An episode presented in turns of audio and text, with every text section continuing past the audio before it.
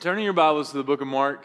Uh, that's where we're going to start from. We're uh, in the we started a series a couple weeks ago um, that we're calling the Wilderness as we walk through this season of Lent leading up into Easter, and uh, and so so we're going to continue in this. So we're going to start in Mark.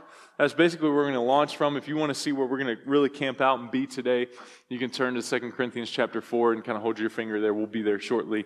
Um, but Mark chapter 1, starting in verse 12, just I know we talked about this last week, but wanted to point a new thing out from this passage. The Spirit immediately drove him out into the wilderness, him being Jesus. And so we see that Jesus uh, was driven out into the wilderness. And he was in the wilderness for 40 days, being tempted by Satan. And he was with the wild animals, and the angels were ministering to him. Now, after John was arrested, Jesus came into Galilee, proclaiming the gospel of God and saying, The time is fulfilled, and the kingdom of God is at hand. Repent and believe in the gospel. And so what I wanted to point out from this passage this morning is that in these 40 days of Lent, we remember that Jesus' time of testing in the wilderness and that, and, that, and that our own times of wilderness testing. See, each of our experiences, each wilderness experience comes, that comes our way, presents us with difficulties and struggles. If you look there at verse 13, it says, And he was with the wild animals. How many of you know that each wilderness has some beasts that we've got to overcome.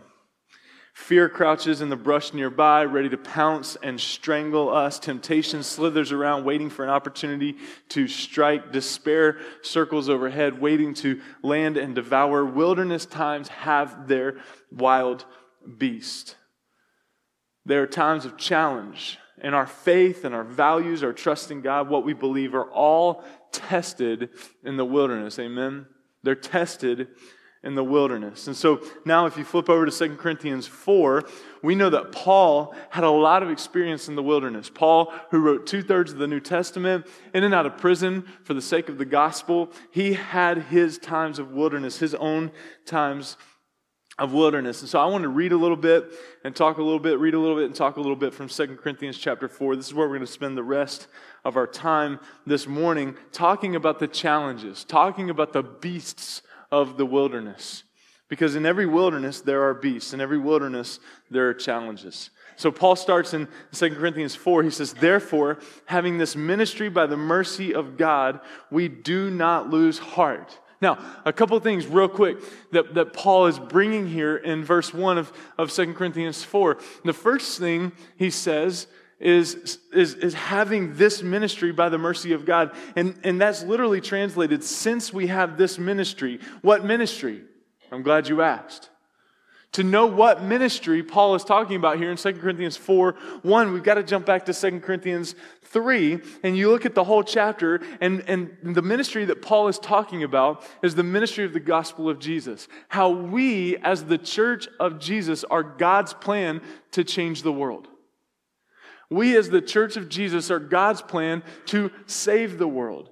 Paul writes um, later to the church at Corinth, he says, Therefore, we are ambassadors for Christ, God making his appeal through us to the world. That's the ministry that Paul is talking about here. Therefore, since we have this ministry by the mercy of God, we do not lose heart. We do not lose heart. We don't quit. We talked all last week about the Israelites and how they were up and down, cold and hot, and losing heart left and right. Verse 2 But we have renounced disgraceful, underhanded ways. We refuse to practice cunning or to tamper with God's word, but by the open statement of the truth, we would commend ourselves to everyone's conscience in the sight of God. And even if our gospel is veiled, it is veiled to those who are perishing. In their case, the God of this world has blinded the minds of, um, of the unbelievers to keep them from seeing the light of the gospel of the glory of Christ, who is the image of God. For what we proclaim is not ourselves, but Jesus Christ as Lord, with ourselves as your servants for Jesus' sake.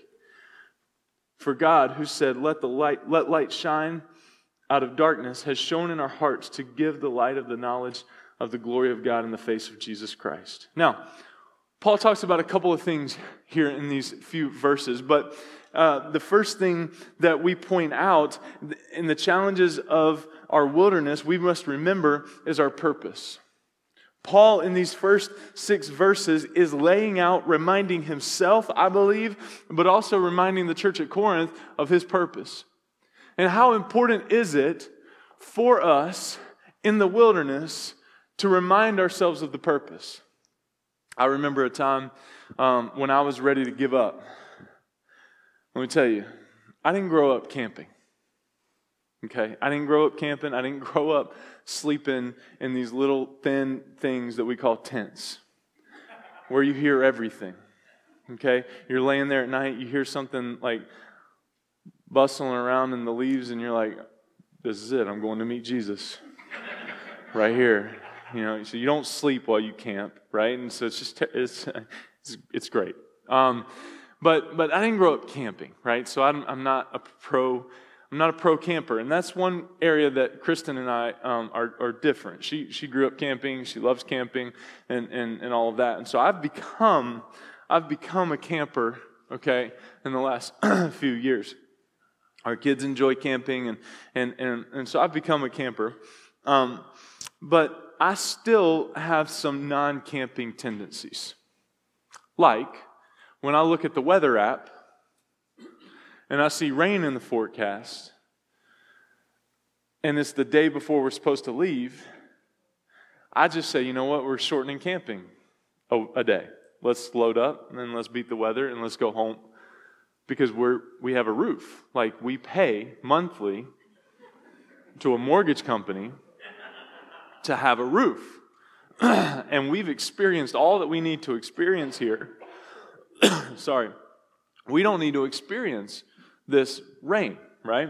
Well, a couple years ago, we looked, and, and the last day that we were going to be camping was going to be like this monsoon. And it was Sunday, and a lot of times when we camp this particular weekend, I come back for church and, and preach and then go back out and join the family for camping. And so I fully expected that when I got back out to the campsite, it was going to be all packed up and we were going to be ready to just come right back home. Uh uh-uh. uh I've never seen that many tarps like tied to trees and roped off and, and all of that. And, and we're sitting there at dinner time and it is pouring down rain. Like rivers have now formed in our campsite that weren't there 24 hours before. And we're sitting under an eight by eight, shouldn't say sitting, I'm like this under an eight by eight easy up, grilling burgers, and it's pouring down rain. It was a lot of fun. I think our tent is still drying out a year and a half later. But Kristen was not ready to quit. And in that moment, right, in that moment, you have to remind yourself, and because I thought many times as I was like this, grilling burgers, Man, our dry house sounds amazing. Why are we doing this? What in the world are we doing? Every time we talk about camping around our dinner table, you know what, you know what story my kids tell? Hey, Daddy, you remember when you were miserable and you were grilling those burgers and it was pouring down rain and mommy had done the tarp like that and all that stuff and, and they kept, they, oh man, this made me so blessed. They, they kept, there was a sag in one of the tarps. And so if you punched it, water would go everywhere. And so the kids would wait for me to just get right outside. And they'd punch that, and water would just pour on me. I was so blessed. But in those moments, right, where we're like, is this worth it? I'm ready to quit. Can we please back up and go home? I don't want to be wet for the rest of my life.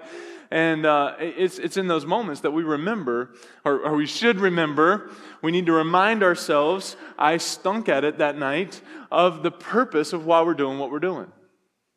And Paul here, addressing the wilderness to the church at Corinth, is saying we've got to remember the purpose. We've got to remember the purpose of the wilderness. We've got to remember that everything on, happens on purpose and for a purpose. And so we have this ministry. And the, and the reality for us when we're walking through the wilderness is this the way we look at our purpose determines how we will fulfill our purpose. The way we look at our purpose determines how we fulfill our purpose. Hindsight's always 2020, right? Because because if I would have looked at that purpose a little differently and how when you're on camping trips, it's about making memories and loving your family and investing, right? We would have put our bathing suits on and we would have gone whitewater rafting right in our campsite. Instead of me sitting there fuming, I'm, I'm, I'm human, right? Who, who's with me? Who would have been the I'm ready to go home, right? Who would have been the no, we're sticking this out and hanging the tarps? Okay, yep, okay, very good. Bless your hearts, all of you. I hope you meet Jesus this morning. Okay. But you, you know what I mean? Because how I look, how I look at that wilderness, how I look at my purpose in the wilderness determines, determines what I'm going to get out of that wilderness right, determines what I'm going to get out of that wilderness. And you know what I got out of that wilderness? A sermon illustration that looks, makes me look awesome. But the way we look at our purpose helps determine how we'll fulfill our purpose. If we look at serving Jesus, if we look at serving Jesus as a burden instead of a privilege, guess what? We're only going to do what's required of us and we're going to be miserable doing it. If you look at if you look at serving Jesus, which includes guess what? Which includes serving your husband, serving your wife, serving your kids, serving your boss, serving your church, so you you insert, right? If you look at that as a burden and not a blessing, you're going to be miserable doing it and you're only going to do what's required of you. And so when we're walking through life, especially, do you hear that? When we're walking through life, especially the wilderness in any of those situations, we've got to ask the purpose. We've got to remind ourselves of the purpose. Paul was so overwhelmed by the grace of God.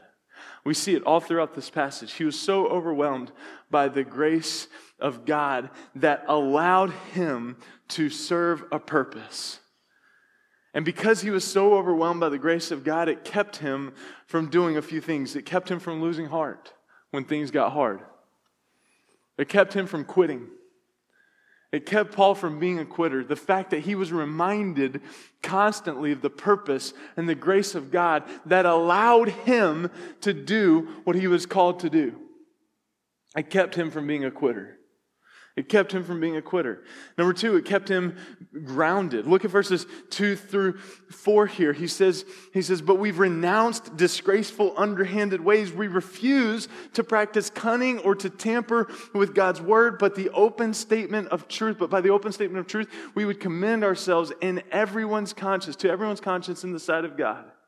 And if our gospel is veiled, it is veiled to those who are perishing. In their case, the God of this world has blinded the minds of unbelievers to keep them from seeing the light of the gospel of the glory of Christ, who is the image of God.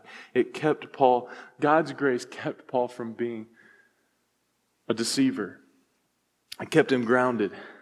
Paul had nothing to hide, either in his personal life or in his preaching of the word. Everything was an open and honest conversation. There was no deception of the word. Paul wasn't worried about Paul wasn't worried about the, the number of followers that he had.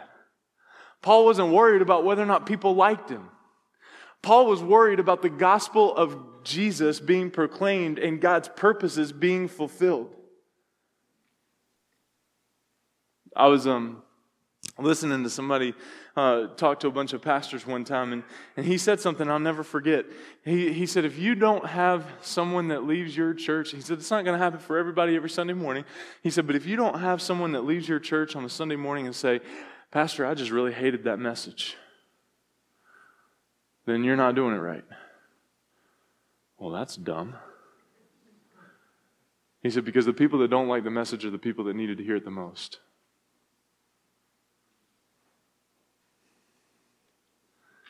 Paul wasn't worried about tickling ears. Paul wasn't worried about being cunning. Paul wasn't worried about having the biggest church in the area or, you know, putting on the greatest events or, or, or this or that. Paul was consumed.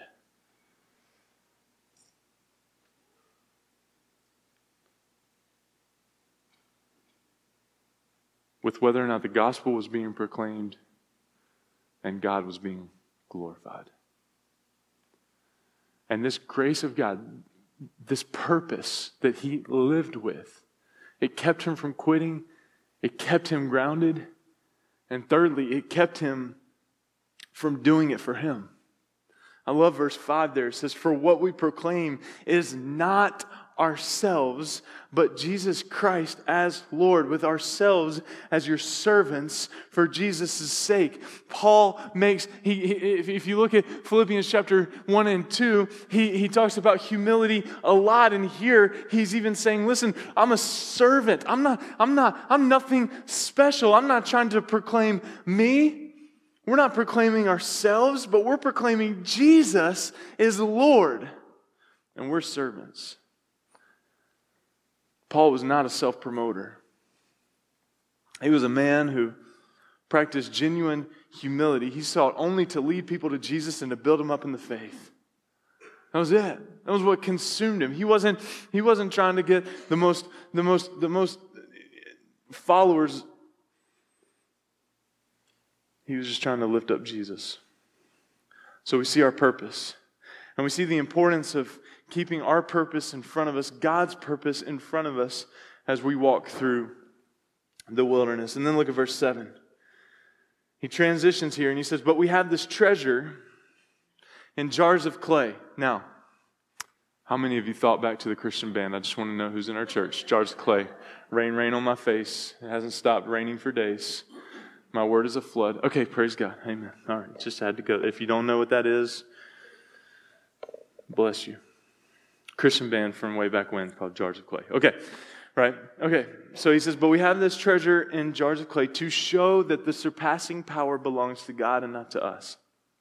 We are afflicted in every way, but not crushed, perplexed, but not driven to despair, persecuted but not forsaken, struck down but not destroyed, always carrying in the body the death of Jesus, so that the life of Jesus may also be manifested in our bodies. For we who live are always being given over to death for Jesus' sake, so that the life of Jesus also may be manifested in our mortal flesh.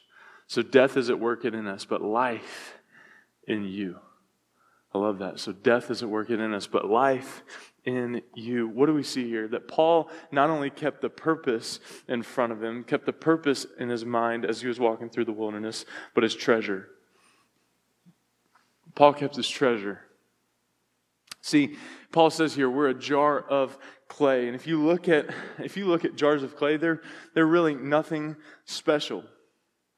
What makes a jar of clay special? What's inside of it? Right? What's inside of it?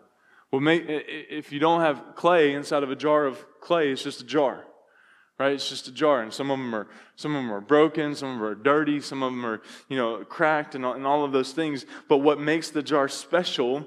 What makes the jar special is the treasure within it, the clay within it. And you know what strikes me as I, as I was reading this this week, as I was thinking about it this week. What strikes me as I think about us today is how much time we're spending on the jar how much time we're spending trying to make the, the jar look clean and shiny and polished, and we're not even thinking at all about what, whether or not we got the treasure inside. All we're thinking about, all we're consumed with, is the jar and the outside. But it's the treasure within the vessel that gives the vessel its value. And so there's some lessons that we can learn from these jars of clay. And the first one is this is this God has made us the way that we are so that we can do the work He wants us to do. God has made you the way you are so that you can, so that you can do the work that He's created for you to do, that He wants you to do. God's made you the way you, you are so that you can do the work you created to do. How many of you know we don't need another Herb? Amen? He's up here laughing. He knows. He knows. He knows that Summit Church can only handle one Herb. Right? How many of you know we don't need another Travis? Uh, wow, really? don't break your arm as you're raising it back there, buddy. We have an opening for a sound guy. Um, he just broke his arm raising it so fast. We don't need another you. We don't need another me. God's created us to accomplish the purpose that He is working within us. You know what that says to me? That we have to accept and value us. I've been thinking about this a lot lately. Love the Lord your God with all your heart, with all your soul, with all your mind, and love your neighbor as yourself. if I'm not loving me the way that Christ loved me, then how is my love towards my neighbor? If I'm negative and destructive towards me and my thoughts towards me and the things that I speak over me, then how am I going to look at my neighbor? Love your neighbor as yourself, right? And so, so, so from this jar of clay, we can see that God's made us the way that we are so that we can do the work He wants us to do. God made us to be us. God made you to be you. Accept yourself and be yourself. I can remember starting out in ministry. I can remember starting out in ministry. And, and even in the last few, few I, I remember the first time I met Russ. The first time I met Russ, and he had all these college students that were just swarming around Russ, and I was like, man, I'd love to be Russ. I'd love to be Russ. Russ is awesome. Russ is amazing. Russ knows everything. Sorry, Jen's on. was that on purpose or was that by accident?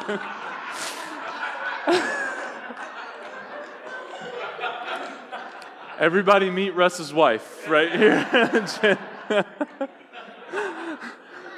But no, I can, I remember, let's move on. I can remember starting out in ministry thinking, man, I just want to be that person. I want to be this person. And it wasn't until just a few years ago that God really beat into me, hey, be Travis. I don't need you to be Russ.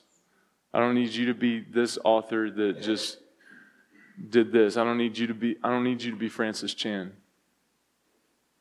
I don't need you to be this. I don't need you. I need you to be Travis. Man, that's so freeing. That's so freeing. It's so freeing. That was awesome. Thank you.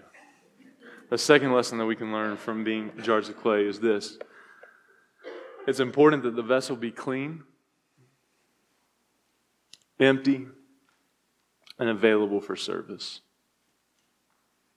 It's important that the vessel, it's important that the jar be clean, empty, and available for service. See, we are jars, we are vessels so that God might use us.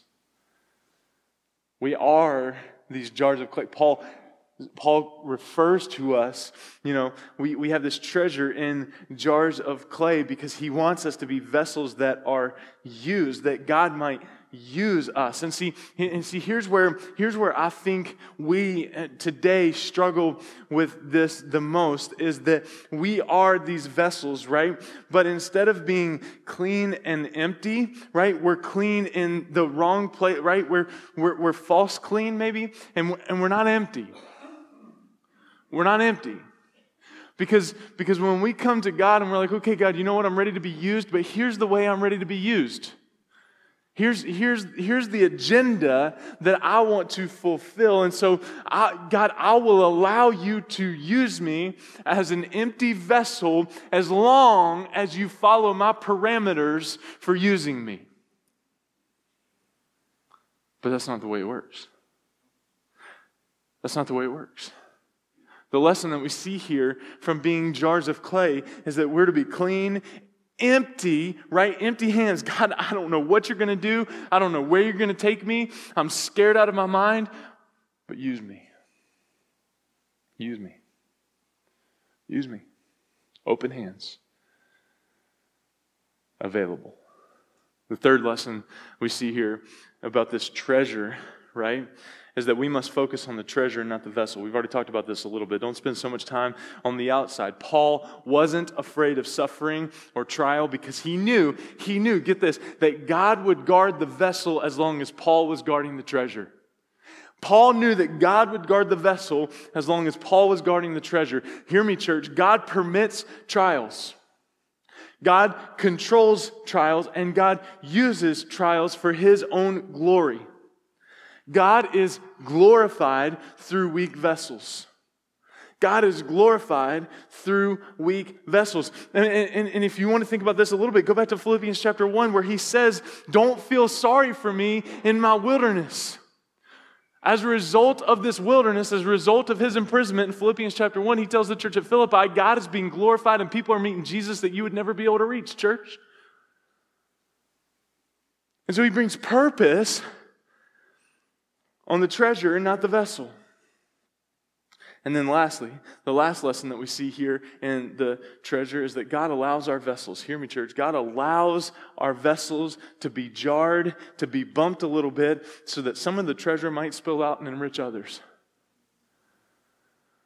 God allows some things to get bumped. God allows some, some vessels to get hit and jarred so that some of the treasure will spill out and enrich others. The wilderness reveals not only the weakness of man, but also the glory of God.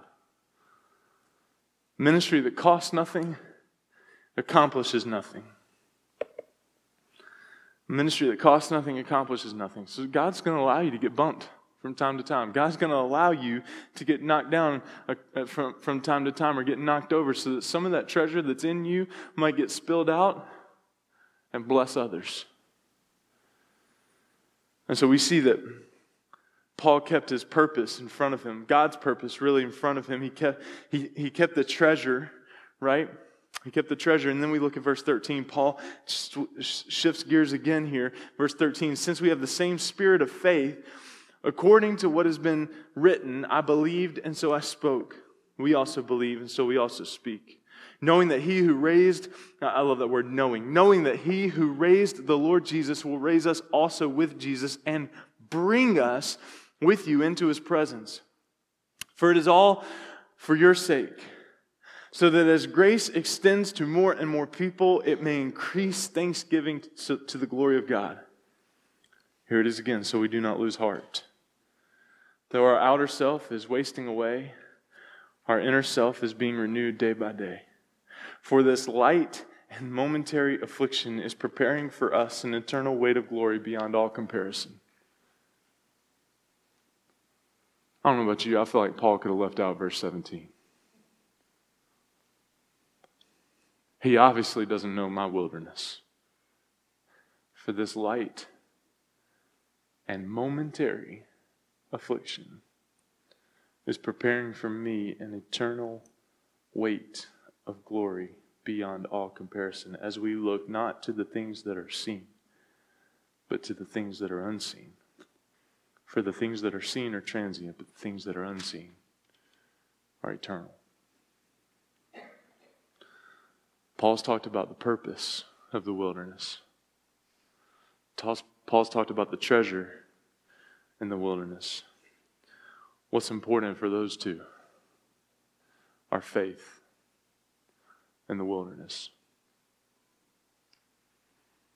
That our faith would be bigger than the beasts in the brush, slithering on the ground, circling overhead. He says, Our faith be bigger than the beasts in the wilderness. The phrase spirit of faith here in verse 13 literally means attitude of faith or outlook of faith. He's, re- he's referring here to the attitude that we ought to possess in the wilderness, and that be faith. Faith. Why was Paul so confident? Why could Paul be so confident in the wilderness? Because he had nothing to fear. He had nothing to fear from life to death. He had nothing to fear. I mean, look at what he claims here in this chapter 12 12 momentary afflictions that he brings up. He says, he says, we're afflicted in every way. We're perplexed. We're, we're, we're despaired. We're persecuted. We're forsaken. We're struck down. We're, uh, you know, all of these things. He brings up 12 afflictions, but you know what he, he, you know what he combats them with? 12 promises. 12 promises. He says, I'm afflicted in every way, but I'm not crushed. I'm perplexed, but I'm not driven to despair. I'm persecuted, but I'm not forsaken. I'm struck down, but I'm not destroyed. You get the picture.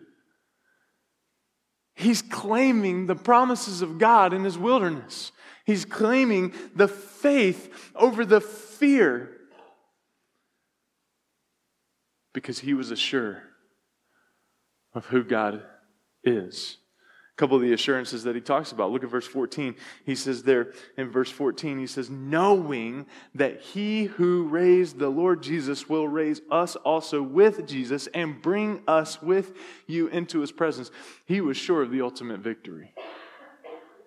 He was assured of the ultimate victory. If Jesus conquered death, the last enemy, then why fear anything else? Why fear anything else? I was reading a, a commentator who um, was, was, was um, talking on this passage this past week, and he, he comments until a person is ready to die, they're not really prepared to live. Until a person is ready to die, they're not really prepared to live. Paul was sure of the ultimate victory. Paul was sure of the ultimate victory.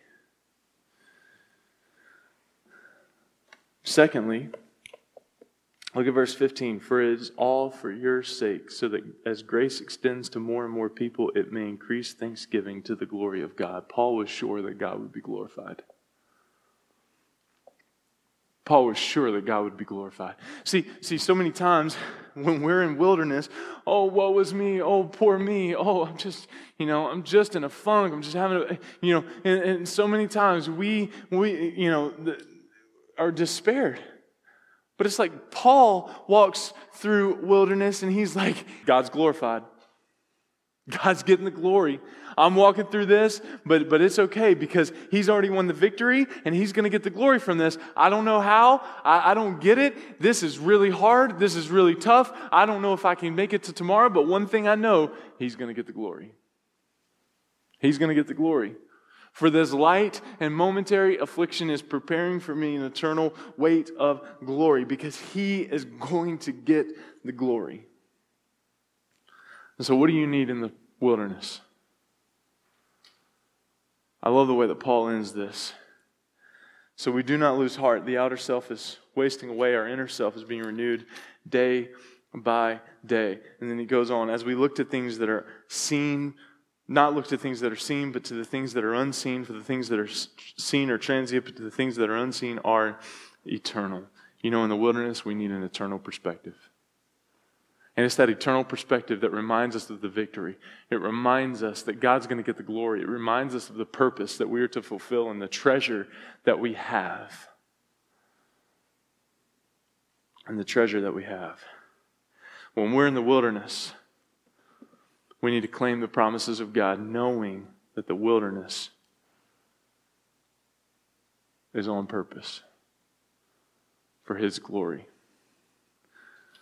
I was um I was reading again verse in chapter 3 because in, in chapter 4 he says, Therefore, having this ministry by the mercy of God. He ends chapter 3 there, verses 17 and 18. Now, the Lord is the Spirit, and where the Spirit of the Lord is, there's freedom. And we all, with unveiled face, beholding the glory of the Lord, are being transformed into the image, into the same image from one degree of glory to another. From this, for this comes from the Lord who is the Spirit. You know what that showed me as I was looking at that and reading that and studying that this week? It showed me that if I'm like Paul, if I walk through the wilderness, if I walk through the wilderness and remind myself, you know what? God's in control, all of these things, all of these things, that there's freedom. That there can even be freedom in the wilderness. That can, there, there can even be freedom. Where the Spirit of the Lord is, there's freedom. Where the Spirit of the Lord is, there's freedom. You know what I pictured? And I know this sounds silly, but, but I, pictured, I pictured the movie Braveheart pastor's talking about an R rated movie in church. It's Braveheart. And I picture Mel Gibson on the battlefield, right? You all, you all know where I'm going with this, right? Picture Mel Gibson on the battlefield, front lines of the battle. Things don't look good for him and his army. But yet, as he starts to charge, what does he yell? Freedom. What does it look like for you? In the wilderness that you may be in. I had somebody in between services come up to me and say, My first wilderness was 10 years long, and God freed me from it. I, am I'm looking out at some of you who have testimonies from wildernesses and, and, and, and God's using you in incredible ways from your wilderness season.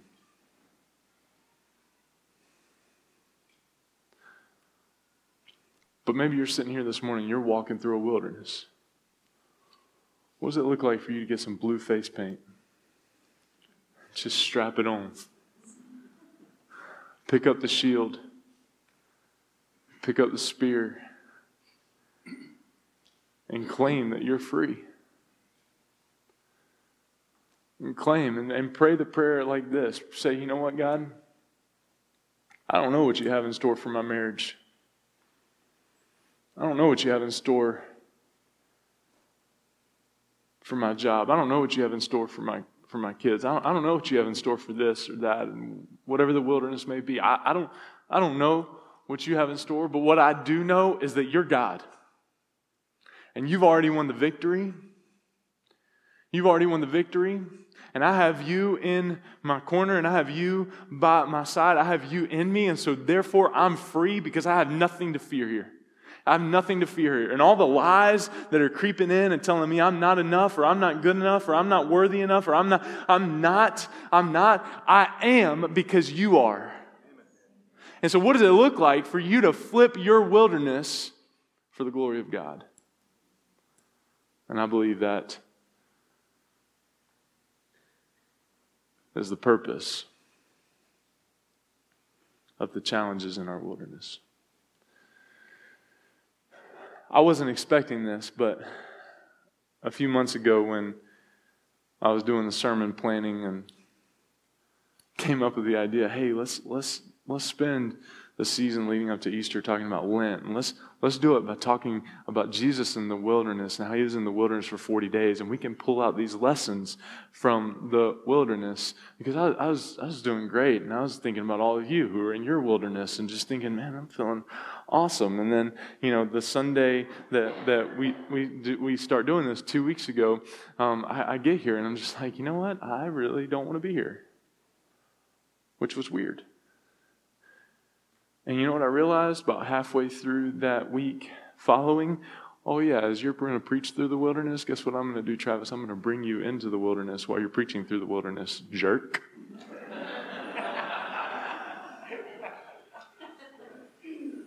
I didn't mean that. I'm sorry. well, maybe, eh, okay. You know my heart. yeah. And Tuesday morning, I, I have this morning routine. I'm, I'm, not trying to brag about my morning routine. It's just the only way I can do the things. And um, and so I was leaving the gym Tuesday at 6 a.m. and I was getting in the car and my music was blaring because at 4:45 in the morning when you're driving to the gym, you need something, right? And so my music was blaring and and so at six o'clock I get in the car and I hear a song I've never heard before. And this lyric just blared on my radio, and it says this I'm not enough unless you come. I was like, wow, I'm not enough unless you come. And so I pulled out my phone, and, and I have this app that you can tap a button and it listens to the music. It's way smart. And, um, and it tells me what song it is and tells me the lyrics. And uh, start listening to the song on my way home, and before you know it, I'm on like Fort Hill Road, just bawling my eyes out, listening to the song. I get here Tuesday morning for staff meeting. I play the song for our staff, and look at Dylan, and I'm like, "Hey man, you think you can pull this song off for Sunday? Because I think it just describes exactly where we are." You're not enough in your wilderness unless the glory of God shows up in your wilderness. You're not enough in your marriage unless He comes in your marriage. You're not enough at your job, no matter how good you are at your job, unless He comes. You're not a good enough parent unless He comes.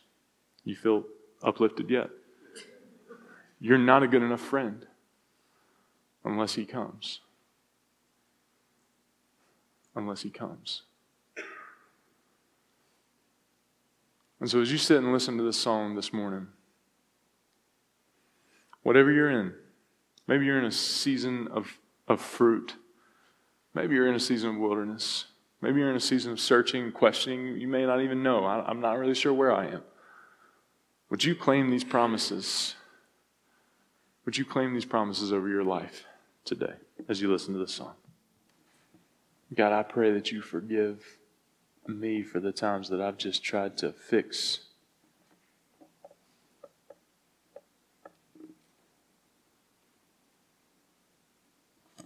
or I've tried to map myself out of the wilderness and looked at you and said, I can handle this one.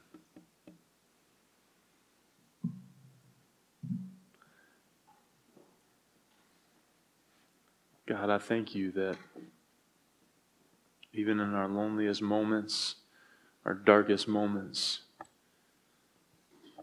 you've not forsaken us, not for a moment. And so, God, I, I just I just pray over every situation in this room. God, I, I pray over everything that we're walking through, or God, that we just claim your faithfulness.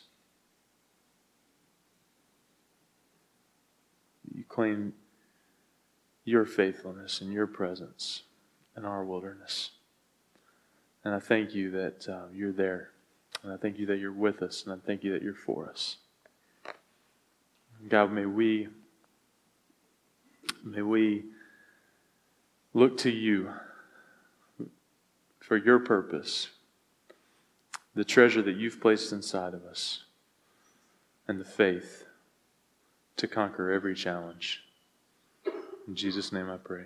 Amen. Will you stand and sing with us this morning?